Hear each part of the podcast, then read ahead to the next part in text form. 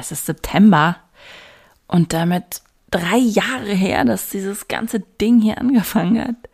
Drei Jahre, drei Jahre wach, das ist so krass.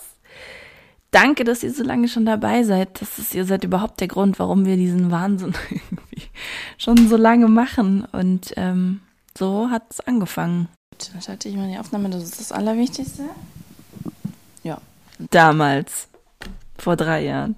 Hörst du dich denn gut? Yes. Okay. Julia, bei dir Kopfhörer? Ja, ich glaube, passt Sonst eigentlich. könnt ihr auch, hier ist dein Rädchen, da ist deins. Äh, ihr könnt Ja. gerne noch mal ein bisschen regeln. Stimmt, jetzt höre ich ganz genau schmatzen. Ja, genau. Gut so? ja, klingt gut. Ja, dann ähm, würde ich sagen, spiele ich einfach mal den Einstieg. Ab, Und genau. dann Weil das Intro machen wir ja nicht. haben legst du das das machen- Intro Nee, produziere ich danach. Ja, ja, ja. Das schneide genau. ich dann dran. Gut, los geht's.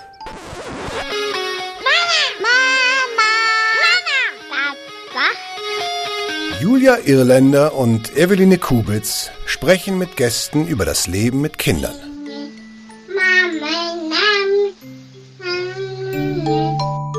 Drei Jahre wach.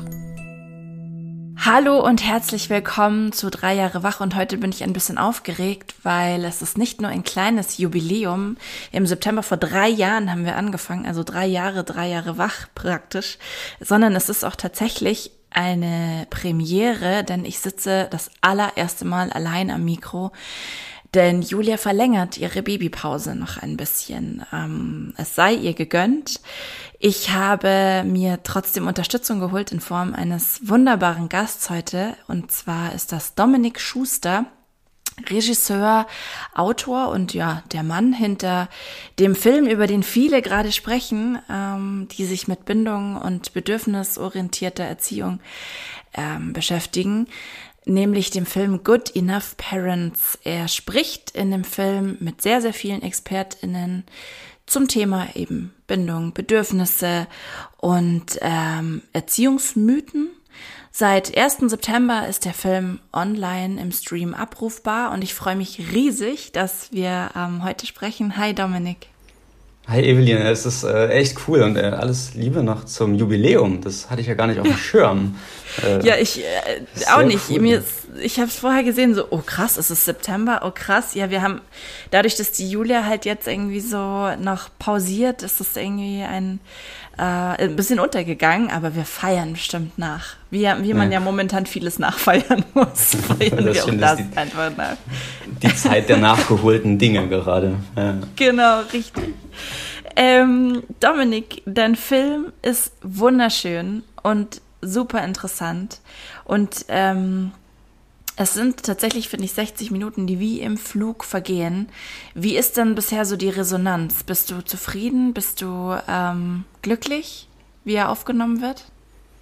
Ich glaube, ich habe jetzt gerade die letzten zwei Tage das erste Mal so ein bisschen Ruhe gehabt, um überhaupt einen Schritt zurück machen zu können, ja, und auf die letzten zwei Wochen nochmal zu gucken, weil, weil die Resonanz ist viel größer und positiver, als ich äh, mir es jemals erwünscht hätte, ja. Also es ist schon echt verrückt und ähm, ich bekomme einfach so super viele bewegende Nachrichten, auch viele am Tag. Das ist, äh, überflutet so ein bisschen meine emotionale Aufnahmefähigkeit teilweise auch, weil der Film ja einfach so sehr nah, glaube ich, an die Herzen der, der Leute geht, die ihn angucken. Und dementsprechend nah sind die Reaktionen auch, ja. Also Also dir werden dann persönliche Dinge erzählt oder wie? Oder mitgeteilt? genau auch, was der Film auslöst in den, Krass, in den ja. Leuten. Und ähm, genau, also ich, ist jetzt nicht wirklich, ähm, äh, ich steht jetzt nicht für alle Reaktionen, aber mir hat äh, eine Mutter geschrieben, ich glaube, da hat schon mehr gebrodelt die ganze Zeit. Also sie meinte, sie hätte den Film geguckt und jetzt löscht sie Instagram und jetzt fahren sie eine, äh, ein Jahr um die Welt. Und Ach, geben, also es ist, ja genau. Ich glaube, das hat dann wenig mit dem Film zu tun eigentlich, aber irgendwie dann doch so dieser letzte Auslöser Tropfen, einfach. der ist vielleicht Ja. genau. Und das ist natürlich, dass ein Film irgendwie sowas bewegen kann, finde ich schon einfach äh, Wahnsinn, ja. Wunderschön, ja, also Wahnsinn, ja. Wir wollen auch über den Film gleich nochmal im Detail sprechen. Ich möchte nur gerne ausnutzen, dass ich endlich auch mal wieder mit einem Mann spreche hier im mm. Podcast.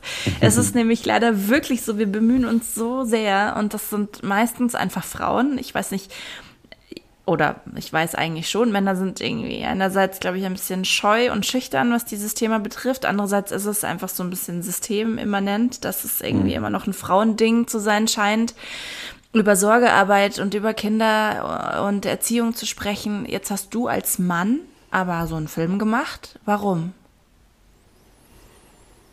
Mm, na, ich hätte ihn ja nicht als Frau machen können. Das ist ähm. richtig. aber du hättest über was anderes einen Film machen können. Also, ja, das, weißt du, was ich meine? Ja, ich, also er war für mich einfach dran persönlich. Also ich habe ihn nicht gemacht, weil ich der Meinung war, jetzt muss das auch mal aus Vaterperspektive bearbeitet mhm. werden. Also im Verlauf der Arbeit ist mir schon auch bewusst geworden, dass es total gut und wichtig ist, dass ein Vater sich da auch mal äußert in der, ne, in der Form ja, ähm, des Filmes.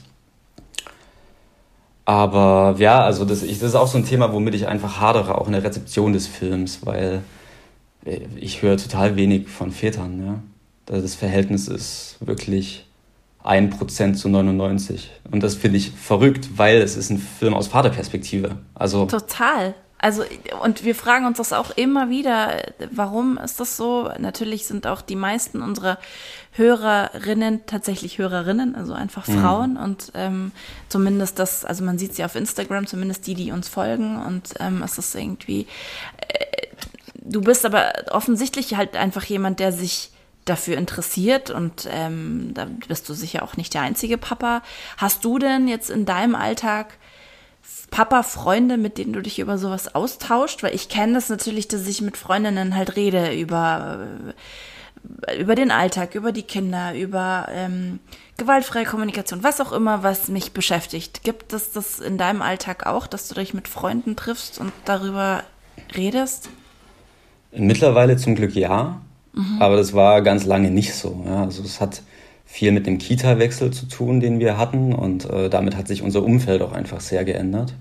Mhm. Und äh, jetzt so ein paar Jahre zurückgespult, als wir in der ersten Kita unseres ersten Sohnes noch waren, da waren die, die Gespräche der, unter den Vätern, das war wirklich also so klassisch toxisch, wie man sich das einfach vorstellen kann. Ja? Also Hausbau, Karriere. Es war, es war wirklich auffällig. Und ähm, ich glaube, jetzt durch das Kita-Modell, in dem wir jetzt sind, sind da auch einfach viel mehr Eltern, die sich ja, versuchen reflektierter auch mit Elternschaft auseinanderzusetzen. Und deswegen ähm, habe ich da zum Glück jetzt auch viele befreundete Väter, wo wir auch einfach viel darüber sprechen können, was uns bewegt und beschäftigt und wie viel Struggle es auch einfach ist. Mhm. Ähm, ja. Ähm, ist denn, auch weil ich da immer nur die weibliche Perspektive kenne, mhm. ähm, ist denn bei euch Mental Load ein Thema? Und weil ich eben, wie gesagt, sonst höre ich immer von Frauen, ja, total und so. Und also, und wie, wenn ja, wie löst ihr das bei euch? Weil du bist ja offensichtlich ein Papa, der sehr involviert auch ist in die Sorgearbeit und in, in eurem Familienleben. Ähm, ist das bei euch Thema? Weil das ist ja oft auch Streitthema und dann braucht man da irgendwie eine Konfliktlöse, also irgendeine Strategie, wie man das angeht. Habt ihr sowas oder gibt es das bei euch gar nicht so unbedingt als Thema? Ja, ich glaube, wir haben das Glück, dass meine, meine Partnerin und ich, wir können irgendwie wirklich sehr gut miteinander reden und mhm. bringen so das, was wir brauchen oder was gerade einfach nicht funktioniert, immer so schnell es geht auf den Tisch. Und mhm. das ist echt was sehr Besonderes, glaube ich. Und deswegen ist, also es ist Thema total. Wir kommen beide, glaube ich, damit auch regelmäßig an die Grenzen, weil es einfach sehr, sehr viel ist. Aber irgendwie kriegen wir es hin, dann kurzfristig zu reagieren, einfach weil wir im Austausch miteinander sind. Mhm. Ähm, aber trotzdem gibt es dann einfach Punkte, die, wir haben halt, ja, das, äh, wir versuchen immer so sehr viel dann wieder in eine Struktur zu gießen, die funktioniert. Also auch mhm. das ist wirklich so ein, so ein Abgleich, okay, wie sieht die Woche aus, wie viel Arbeit muss in den Filmen beispielsweise, wo können wir Plätze dafür schaffen und wie kriegen wir es trotzdem hin, diese kurzen Betreuungszeiten zu halten und ne, Ja. also es Ja. ist wirklich immer so ein Jonglieren und Planen und Gucken. Ja. Ähm, aber da wünsche ich mir auf jeden Fall mehr Entspannung noch. Ich weiß noch nicht so richtig wie. ja, ist noch eine das Aufgabe. Ich, ja, es geht uns irgendwie allen so. Es ist auch echt einfach, äh, es ist auch mega hart. Aber da kommen wir auch gleich nochmal drauf, weil da, da geht es ja auch so ein bisschen im Film drum. Ähm, ich habe es vorher schon gesagt, ich finde, es gibt unglaublich viele spannende Aspekte an dem Film, über die man reden kann. Und ich finde ihn super schön strukturiert und logisch erzählt. Und ähm, es fängt schon an mit diesem Glaubenssatz, den wir alle kennen. Irgendwie, man soll Kinder nicht verwöhnen. Und ähm, ich fand es echt krass zu hören, dass der aus einem Erziehungsratgeber aus dem Dritten Reich stammt. Und ich frage mich, wie zur Hölle hält sich das immer noch so hartnäckig? Also erstmal finde ich es äh, es interessant und schön, dass du sagst, dass du es noch nicht wusstest, weil wenn man so viele, viele, viele, viele Stunden an dem Film verbringt, Mhm. irgendwann dachte ich, okay, das weiß doch eh jeder. Warum mache ich diesen Film?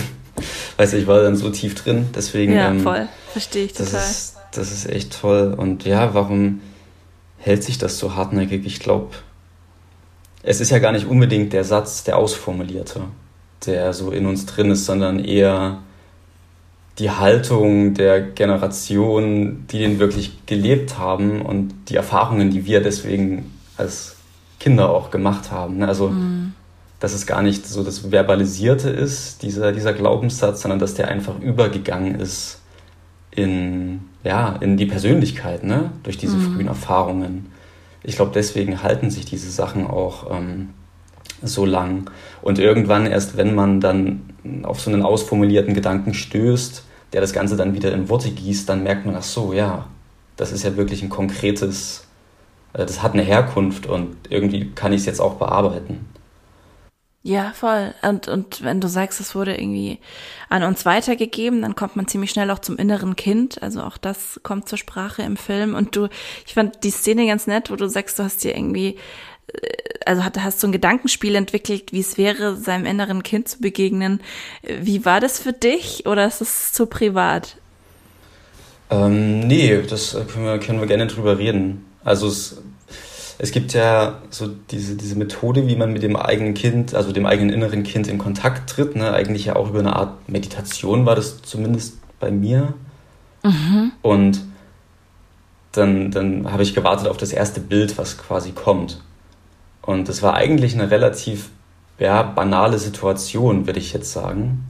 Ähm, wobei es, nee, das war in dem Moment ja nicht banal, aber ähm, ich war vielleicht so, ich jetzt so, so, acht Jahre, also auch gar nicht mehr so klein. Und ich stand am Fenster, es war nachts, weil meine, meine Mutter, die war zum Essen unterwegs mit, mit einem Freund und äh, das ging irgendwie länger als äh, abgemacht war. Und ich konnte sie am Telefon nicht erreichen. Und dieses nicht wissen, was jetzt passiert und wie lange ich warten muss, das kam. Also diese, diese Unsicherheit da. Und das war, glaube ich, eine Situation, wo man eigentlich dann, oder wo ich dann auch schnell gedacht hätte, ja, mit acht Jahren, dann kann man auch abends vielleicht mal irgendwie zehn Minuten länger als verabredet warten. Aber es war halt für mich irgendwie voll schwierig in dem Moment, ja. So, dass es bis heute irgendwie ja noch ähm, in mir arbeitet. Ja, krass, voll. Und, das ist auf jeden Fall, finde ich, immer interessant, auf was man stößt, wenn man sich mit diesem inneren Kind ähm, beschäftigt, vor allen Dingen in Kombination dann halt mit den eigenen Kindern ne, und der eigenen Erziehung, Mhm. und wie man mit den Kindern halt umgeht. Mhm. Also, ähm, welche, also ich glaube, es war, ich weiß nicht mehr, wer es war, ähm, irgendeine Expertin hat auf jeden Fall auch von Triggern gesprochen und ich finde, das ist ein relativ ähm, treffendes Wort in dem Zusammenhang, weil man ja wirklich zum Teil von 0 auf 100 einfach schießt oder explodiert. Leider ja.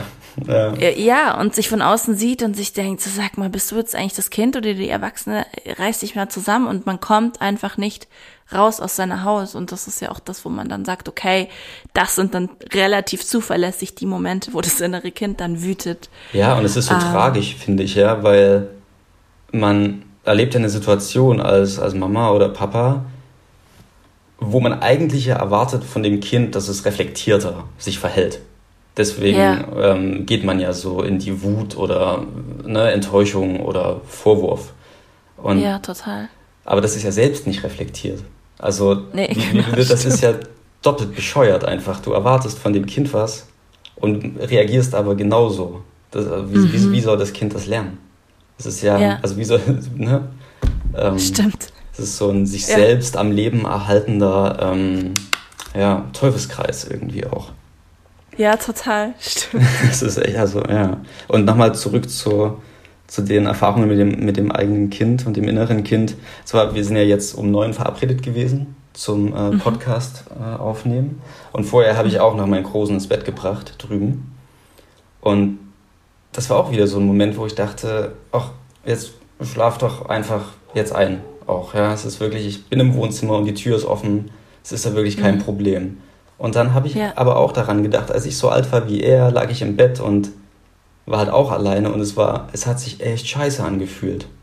Auch wenn meine Mutter im Wohnzimmer war, ja, zwei Meter weg, aber es war einfach unangenehm. Und ähm, das hilft mir dann einfach in dem Moment zu sagen, okay, komm, ich bleibe jetzt noch zehn Minuten liegen, ähm, weil ich mich erinnern kann, wie sich anfühlt. Voll, es ist lustig, weil wir hatten wahrscheinlich parallel exakt die gleiche Situation. Mhm, ich war bei Abend meiner meinst du? großen Tochter, genau, ja.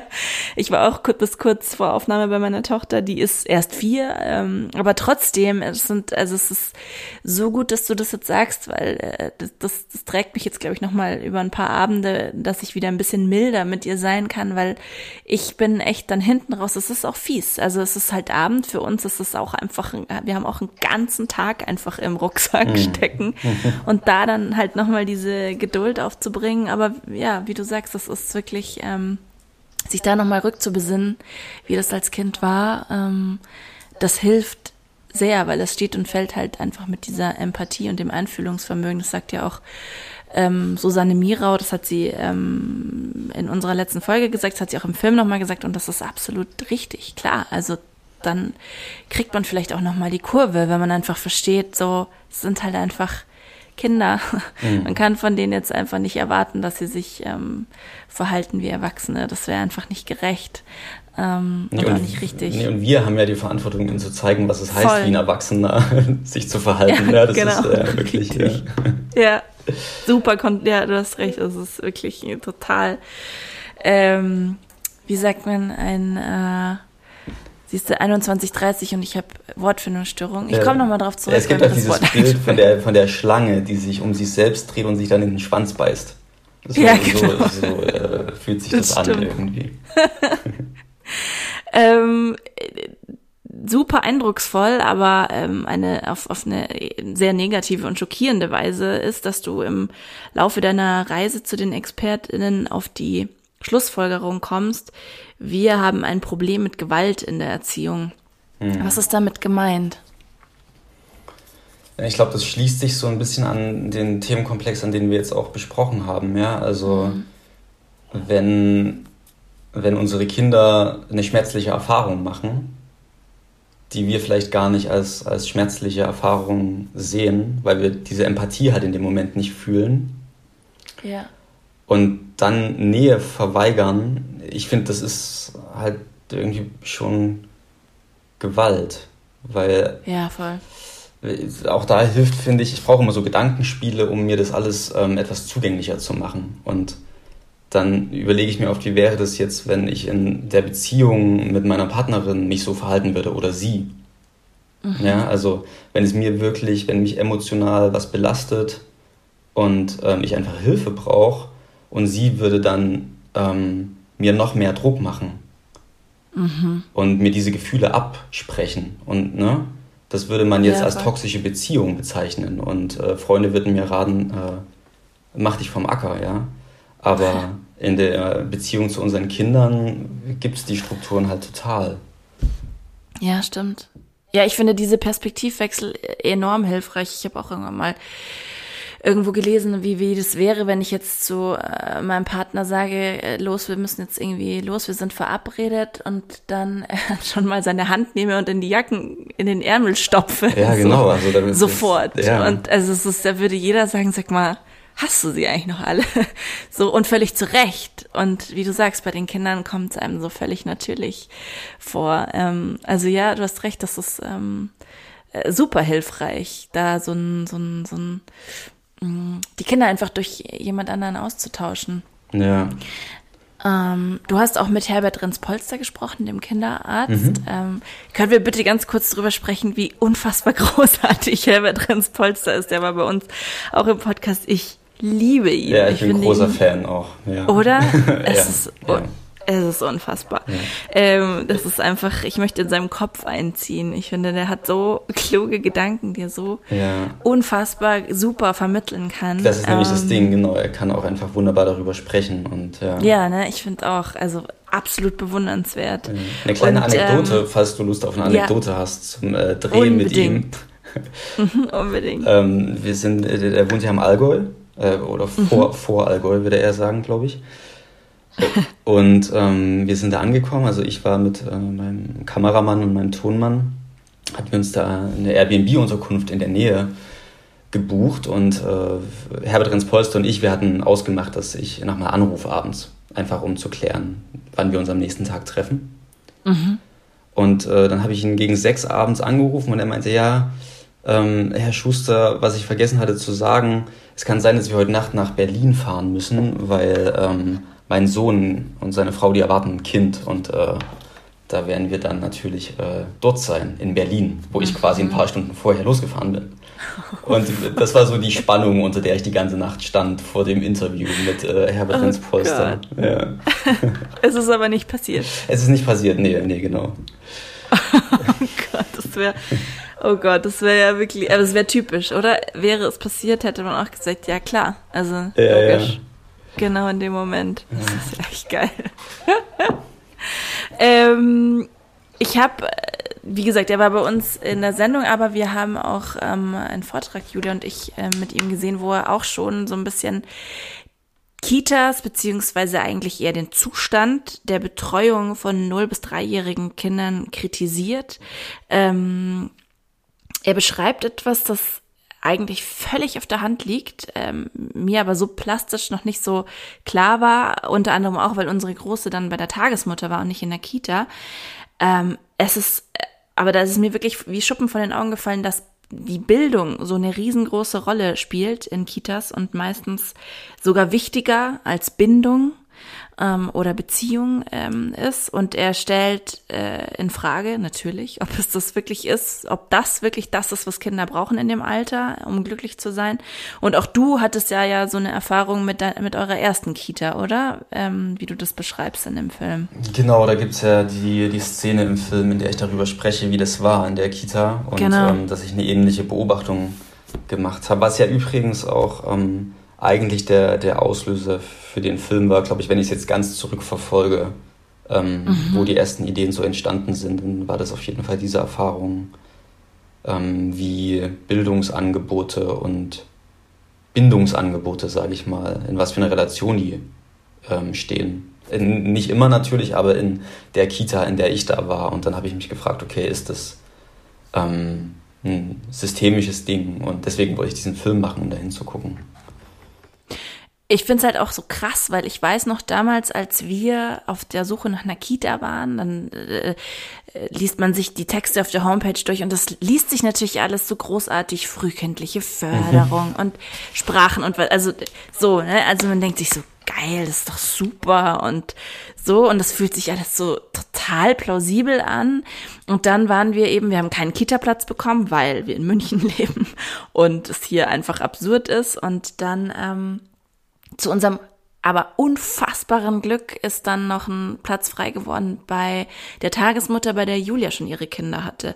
Ähm, und dann haben wir die irgendwie so gefragt und dann hat sie irgendwie, und sie hat auch gesagt, ja, sie wird immer wieder gefragt, ob sie zum Beispiel auch so Jahreszeit-typische Dinge anbietet, basteln oder Programm oder so. Und dann, mhm. und sie sagt, sie muss dann immer lachen, weil sie sagt, ähm, genau das, glücklicherweise, was in den Film, in deinem Film die Expertinnen auch sagen, das brauchen die Kinder nicht. Was die Kinder brauchen ist, ich werde ich nie vergessen, wie sie das beschri beschrieben hat und ich das das allererste Mal gehört habe und mir dachte, ja klar, Kinder sind so ein Gefäß, ein leeres Gefäß, also Kinder in dem Alter vor allem, das du anfüllen musst mit Liebe und Geborgenheit. Das ist das Allerwichtigste. Mhm. Und alles andere kommt dann danach. Und dann dachte ich mir so, ja klar, also es macht total Sinn. Aber jeder ist irgendwie so auf der Suche nach diesem, ja, äh, keine Ahnung, äh, am besten Wirtschaftsmandarin oder so. Weißt du, ich meine, also ich übertreibe jetzt natürlich, mhm. aber so, das ist das, was man, was man so landläufig als super ähm, empfindet und bezeichnet. Und das ist aber dann letztlich das, was ja dann sogar ähm, Psychologinnen ähm, ganz, ganz, ganz stark kritisieren. Ne? Also es war ja in dem Film auch die Rede davon, dass äh, Psychologen und Psychologinnen Briefe geschrieben haben an Politiker, oder? Mhm, ähm, und genau, genau das bemängelt haben, dass dadurch halt diese Bildungs äh, Bindungsarbeit viel, viel, viel zu kurz kommt und es den Kindern einfach nicht gut geht. Ich glaube, das ist eine Aufgabe der Zeit. Also fühle ich zumindest so, dass man das so ein bisschen korrigieren muss. Dass ähm, sehr, sehr viel diese frühe Bildung wirklich ja kognitiv interpretiert zur Maxime geworden ist, ja, die Kita als Bildungseinrichtung. Mhm. Ähm, und das immer früher wurde. Ähm, ich hatte für den Film eigentlich auch Szenen geplant in Kitas, was dann wegen mhm. Corona leider nicht ging. Ähm, es gibt ja so verschiedenste Angebote ja, der, der, der kognitiven Frühförderung, die Schlaumäuse von Microsoft ja. beispielsweise, wo wirklich die Allerkleinsten schon an äh, Computer auch rangeführt wäre. Also, ne, ist jetzt nur ein Beispiel, was man sich rauspicken kann. Aber genau, ich glaube, da braucht es einfach eine Korrektur. Ähm, dass man natürlich gucken muss, dass in mhm. Familien, die irgendwie sozial echt schwach gestellt sind, dass man dann guckt, dass die frühen Bildungseinrichtungen mhm. da auch für, ein, für eine Chancengleichheit sorgen. Da bin ich äh, total dafür, aber die Frage ist, muss das mit anderthalb Jahren passieren? Oder ist eigentlich nicht da, es ist noch auch viel wichtiger, eine emotionale Grundlage und Sicherheit ähm, den Kindern zu bieten. Ja, weil vorher Lernen ja sowieso auch nicht funktioniert. Das ist ja direkt auch wieder die Tragik daran. Ja, voll. Das Problem ist halt so ein bisschen, glaube ich, also das wird ja auch, äh, kommt ja da raus, dass äh, die ah, wie hieß sie? Agathe Israel, glaube ich, oder? Mhm. Hieß doch die eine Psychologin, die das so federführend, ähm, also diese, diesen, diesen, diesen Appell sozusagen an die Politik ähm, arbeitet an der, an der, an der Qualität eurer Kitas, ja. irgendwie das so angeführt hat. Dass sie auch geschrieben hat, es kamen schon so Rückmeldungen, aber halt jetzt nicht so wirklich was Verbindliches. Ja. Ich glaube, das Problem ist halt, dass es auch gar nicht so gewollt ist, ne, weil ähm, Herbert Ritz-Polster beschreibt das ja auch so, es wir leben halt nun mal im Kapitalismus und in einem globalisierten Kapitalismus und da äh, sind halt Kinder leider echt irgendwie, also irgendwo wird es ja auch als Humankapital mhm. irgendwie beschrieben. Du investierst in Bildung, das steht ja auch einfach so unverblümt gerne in irgendwelchen Parteiprogrammen mhm. und also ein Investment mhm. in Kinder ist halt schon krass, wenn man sich das mal so überlegt. Äh, und da wird einem ja irgendwie schon klar, dass offensichtlich das Wohl der Kinder ja irgendwie noch nicht mal so richtig an zweiter Stelle steht, sondern irgendwo weiter hinten. Ja, oder es wird, so, oder es wird halt ähm, sehr in die Zukunft gedacht. Also ich würde jetzt, ja, ich würde schon ähm, diesen Institutionen unterstellen, dass sie aus ihrer Perspektive das Beste fürs Kind wollen. Ich mhm. glaube schon, dass das der Antrieb ist für viele, die sehr, sehr viel ähm, sich Gedanken machen, auch über frühkindliche Bildung. Ja? Also ähm, ja. ich glaube nur, dass das Glück dann in der Zukunft liegt, weil dieses Kind früh gebildet wird, wären die Chancen später besser zu studieren und dann Geld zu verdienen und ein produktives Mitglied unserer Gesellschaft zu werden. Mhm. Also ne, dieses ähm, zielorientierte Hinarbeiten auf Wohlstand, ja eigentlich. Und das ist, glaube ich, gut gemeint aber ja. es bringt halt trotzdem Probleme mit sich und die müssen wir einfach angucken, was ich halt versuche. Hast du da schon irgendeine Rückmeldung bekommen von Kitas oder so? Äh, ich habe Rückmeldungen von Kitas bekommen, die den Film gerne einsetzen wollen in der Arbeit im Team. Und das finde ich natürlich total cool. Also genau, das, ähm, ja. was mir total wichtig ist auch, weil ich hatte immer die Angst, schon als ich angefangen habe, an dem Film zu arbeiten, dass ähm, viele sagen, oh, du machst Frühbetreuungs-Bashing, ähm, ja, weil du ähm, mhm. die Umstände kritisierst. Das geht, finde ich, immer sehr schnell. Ja. Aber alles, was ich versuche, ist ja zu sagen, hey, lasst uns gucken, dass unsere Kinder die beste Qualität bekommen in den Einrichtungen, in die wir sie geben. Kita kann ja mega Absolut. cool sein. Ja, voll. Und also das finde ich tatsächlich kommt auch total raus, dass du da sehr vorsichtig und wohlwollend und respektvoll das Thema angehst, weil ich habe kurz ge gegen Ende auch gedacht, ah, jetzt droht es zu kippen, mhm. weil eben wie du sagst, weil wenn du nämlich in so ein in so ein Bashing verfällst, äh, und das sagt ja auch Julia Berkic dann zum Glück und du sagst es dann auch noch mal, dann äh, bist du landest du nämlich schnell wieder bei ja dann äh, dann dürfen die Kinder halt nicht so früh in die Betreuung mhm. gegeben mhm. werden. Das ist halt überhaupt nicht gut für die. Also das ist jetzt völlig klar, dass das schädlich ist. Die Qualität ist nicht gut genug. Ja, und was heißt das dann in der Konsequenz? Ähm, realistisch, dass die Mamas daheim bleiben sollen ja. und ähm, so. Und da war ich dann kurz wieder so, da hat sich mein feministisches äh, Herz ein bisschen aufgebäumt und dann war ich total glücklich, dass Julia Bergic das einerseits gesagt hat und du auch nochmal gesagt hast, nee, es geht um die Qualität, ähm, dass man da drauf guckt. Und dadurch, finde ich, wird das nämlich schon sehr, sehr deutlich, ähm, wo das hingeht. Und wenn es dann Kita-Leitungen gibt, die das so differenziert und reflektiert sehen können und das dann auch noch ihrem Personal zeigen, ist das natürlich, also wie soll ich sagen, also das, da, da muss ja dein Herz aufgehen, oder? Das Total, ja, ja, wirklich. Das ist ähm, genau. Also das äh, ist einfach mir so ein wichtiges Feedback. Ja, ich äh, liebe auch die Resonanz von Eltern, die ähm, die sich irgendwie bestärkt fühlen durch den Film, aber dass er wirklich konstruktiv von Einrichtungen aufgegriffen wird. Ja, und auch Jugendämter haben mir geschrieben, mhm. dass sie den Film nutzen wollen. Und das ist ähm, natürlich nochmal, ja, das macht mich einfach total froh, ehrlich gesagt. Ja, total. Weil es ist ja so ein Thema und das ist, ich glaube deswegen, vielleicht wurde es deswegen filmisch auch noch nicht so angefasst, weil es einfach immer so an dieser Grenze ist, zu etwas sehr Konservativen, wenn es falsch verstanden wird. Mhm. Und dabei versuche ich aber eigentlich, das sehr progressiv zu sehen. Weil, wie du sagst, es ist nicht die Lösung, dass man sagt, die Kitas sind schlecht, also wir müssen die Kinder zu Hause behalten. Und deswegen sind jetzt meistens leider dann die Mütter dafür zuständig, weil es systemisch immer noch so angelegt ist. Ja. Ähm, und dann ist wieder ein ganz, ganz wichtiger Teil der Familie unglücklich und dann sind die Probleme einfach nur verlagert. Also das kann nicht die Lösung sein. Ja. Äh, ich bin überzeugt davon, dass wir als Kleinfamilien das nicht alleine packen, Kinder wirklich bedürfnisorientiert großzuziehen. Ich glaube, das ist zu viel. Ja, und deswegen brauchen wir auch Einrichtungen. Aber die Einrichtungen müssen gut sein. Das ist ähm, mir ganz wichtig. Ja, voll. Aber auch da ist es halt wieder, ich finde es halt immer so spannend bei solchen, also so, sobald man dieses Kinderding mal macht als Eltern, mhm.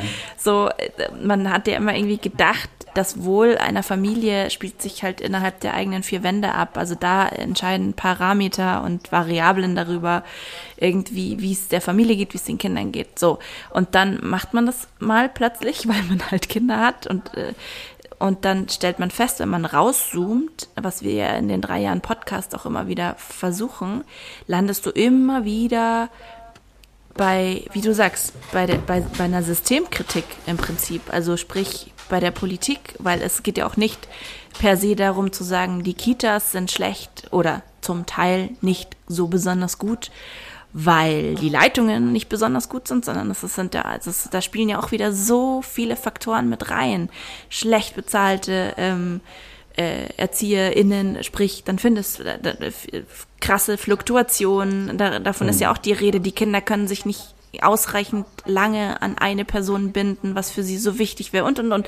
Das, das mhm. weißt du, ich meine. Also und dann. Ja, total. Und, und auch, was du vorhin angesprochen hast, der Druck der Eltern auch. Ja, richtig, genau. Und dann ähm, äh, und dann versuch mal, also weil Bindungs äh, basierte oder eine, eine bedürfnisorientierte Erziehung ist ja auch unheimlich anstrengend, ja, und versuch das mal irgendwie zu machen, wenn du, wie du sagst, keine Unterstützung hast, weil du nicht guten Gewissens dein Kind abgeben kannst. Und dann zoomst du raus und dann merkst du, ah, okay, die Kitas sind es irgendwie auch nicht, weil die würden gerne, aber sie können nicht besser. Und dann landest mhm. du halt wieder, ähm, ja, äh, irgendwie so im, im, politischen Bereich. Da waren wir beim Mental Load in unserer Folge schon. Und das finde ich immer wieder erstaunlich, dass man immer wieder dahin stößt, dass man sagt, ja, so ein Kapitalismus ist halt einfach echt nicht cool für Familien. ist schwierig auf jeden Fall. Ja. Das ja. werden wir jetzt nicht lösen. Ich finde es einfach nur eine Erkenntnis, die ähm, oder so ein gemeinsamer Nenner, der halt immer wieder aufploppt. Ja, ja, ja weil ich glaube, ähm, ich meine, bedürfnisorientierte Erziehung oder diese Sicht aufs Kind, die ich versuche auch mit Good Enough Parents nochmal darzustellen, da geht es einfach sehr viel um Verbindung mhm. und wirklich ne, zwischenmenschliche Nähe und ja auch Verletzlichkeit. Und das ist natürlich alles in, ähm, in der globalisierten ähm, ja, Konsumgesellschaft jetzt nicht unbedingt ein Wert, der für Erfolg steht, auch immer noch, ja. Ja, voll. Total. Und ich, ich muss gerade dran denken an einen der ersten Posts, die ich damals äh, in dem Instagram-Profil gepostet habe. Das ist jetzt auch schon eine ganze Weile her.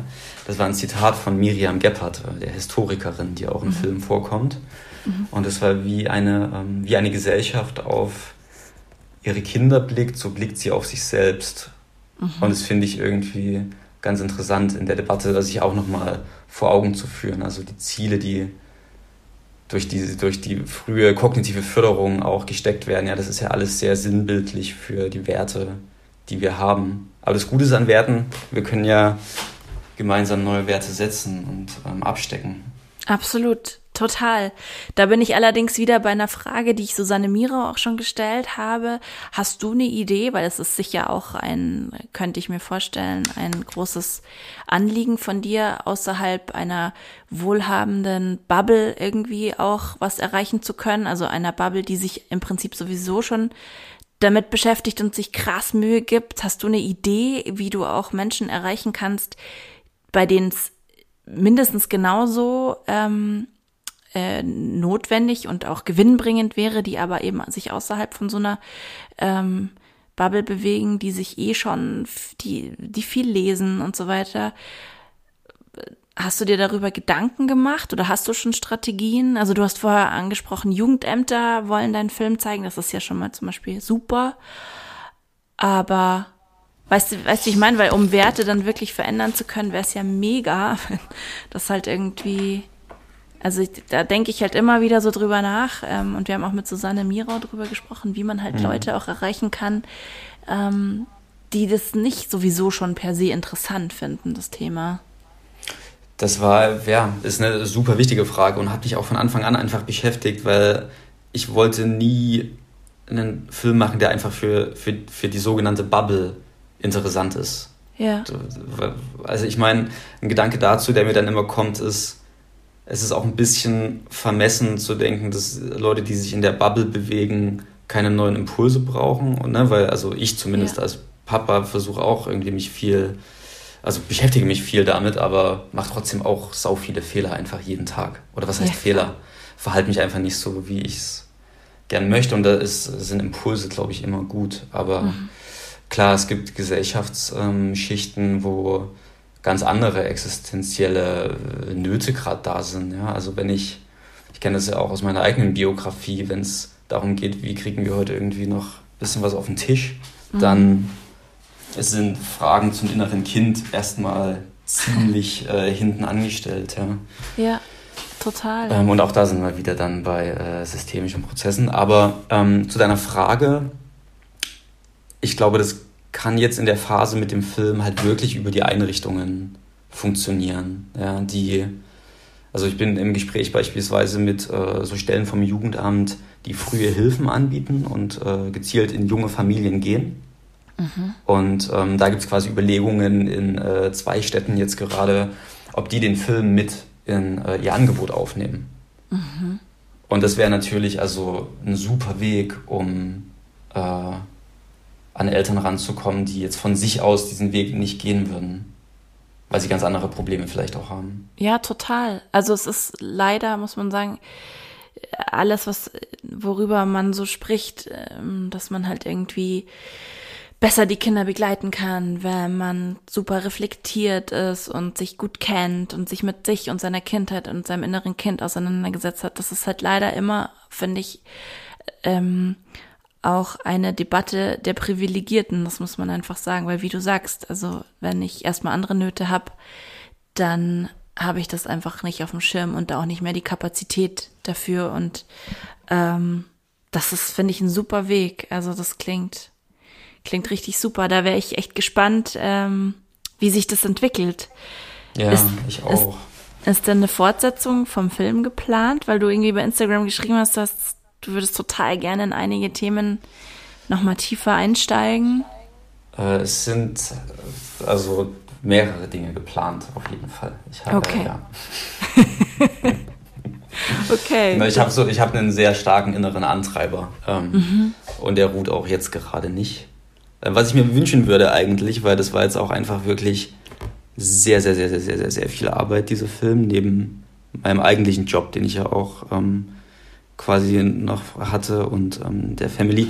Aber ähm, ja, ich habe Lust, da noch tiefer reinzugehen, weil wir merken ja schon in, in dem Gespräch, dass es einfach, ähm, es gibt so viele Zweige, die von dem, dem Thema jetzt und dem Film abgehen, wo man überall noch hingucken muss, um die Gänse auch abzubilden, ja, die die Begleitung unserer Kinder im Alltag ja mit sich bringt. Das fässt einfach so viele Themen an, mhm. ähm, wo ich es einfach schön fände, wenn, ja, wenn, wenn meine Filme da helfen, irgendwie Impulse zu geben. Voll. Wie alt ist dein ältester, äh, ältester Sohn, glaube ich? Sohn ist es, ne? Ja, genau, ich habe drei Söhne. Der älteste, der ist sieben. Hat der den Film Jahre schon alt. gesehen? Ähm, der hat den Film nicht gesehen, aber er war beim Schneideprozess immer mal abends dabei. Ach, wie also cool. er hat, glaube ich, in so kleinen Stücken den kompletten Film in verschiedenen Phasen gesehen. Und was sagt er so? Das, also er ist natürlich äh, klein noch, aber. Ja, er hat letztens gesagt, ja, es ist ziemlich viel Blabla von den Erwachsenen. die Erwachsenen reden einfach die ganze Zeit. ja, es gibt halt leider keine Hunde in der Abenteuerbucht, die irgendwelche Fälle lösen. Das ist, äh, das ist ein Manko, das verstehe ich aus, einer, ja. aus der Sicht von dem Siebenjährigen. Ja, also genau, es ist äh, recht eindeutig, dass der Film auf jeden Fall nicht zum Unterhaltungsprogramm von, äh, von Kindergartenkindern oder Grundschulkindern äh, sich eignet. Aber die gute Nachricht ist, wenn man ähm, die Rückmeldungen auf Instagram zumindest verfolgt und auch das, was du so sagst, ähm, und was man ähm, eben so liest, die deine Zielgruppe hast du auf jeden Fall ziemlich mhm. erreicht. Und das ähm, sieht wirklich nach viel Arbeit aus. Und ähm, das habe ich mir auch während des Films die ganze Zeit gedacht, das ist wirklich ähm, äh, ein richtiges, äh, wie soll ich sagen, äh, also aus Herzblut entstanden. Und das sieht man, finde ich, dem Film total an. Und dementsprechend freue ich mich da sehr für dich. Und ähm, freue mich voll, dass du dir die Zeit genommen hast, mit mir zu sprechen. Vielen lieben Dank. Hey, du, danke für die, für die Einladung. Ich fand es auch echt schön. Auch wenn ähm, ich zugeben muss, dass ich ähm, mit zahnenden Nächten gerade äh, um 21.58 Uhr normalerweise so lange Sätze nicht mehr bilde. Deswegen tut es mir auch sehr leid, wenn man mir manchmal vielleicht äh, meinem Gedankenkarussell nicht mehr folgen konnte. Genau, man, man möge uns, äh, man möge uns die Abschweifungen äh, verzeihen. Wir und lagen beide schon im bisschen, Bett quasi. Ja, genau. und auch ein bisschen das Lallen und so. Und so. Ja. Es ist einfach nicht mehr unsere Zeit. Aber ich glaube, ähm, was rausgekommen ist, ähm, Schaut euch den Film an, der ist wirklich toll. Good Enough Parents seit 1. September zum Streamen online. Ihr findet alle Infos auf der dazugehörigen Instagram, auf dem dazugehörigen Kanal. Good Enough Parents heißt der auch einfach, gell? Uh, Good Enough Parents. Der Film. Genau, ja, oder der so. Film, genau. Ja, ja genau. Ja. Findet man auf jeden Fall. Ähm, und dann würde ich sagen, verfolgen wir einfach mal gespannt, was von dir noch so kommt, Dominik. Ich ähm, habe mich auf jeden Fall riesig gefreut, mit dir zu sprechen und ähm, wir, äh, der Rest von euch und äh, ich hören uns in vier Wochen wieder. Ein ganz besonderer Gruß geht ähm, an meine Lieblingshörerin diesmal. Ihr möget, ihr, ihr werdet es mir sicher nachsehen. Und zwar an Julia. Ich hoffe, ich habe unser Baby heute ähm, entsprechend ähm, gut ins Bett gebracht, für dich stellvertretend auch. Und ähm, genau, ich äh, freue mich über Feedback. Wenn ihr Fragen habt, auch an Dominik, schickt sie gerne. Ich leite sie weiter. Und ansonsten, ja, vielen lieben Dank, Dominik. Noch viel, viel, viel Erfolg weiterhin mit dem Film. Und Danke dir. Gute Nacht. Gute Nacht, genau. Tschüss. Ciao.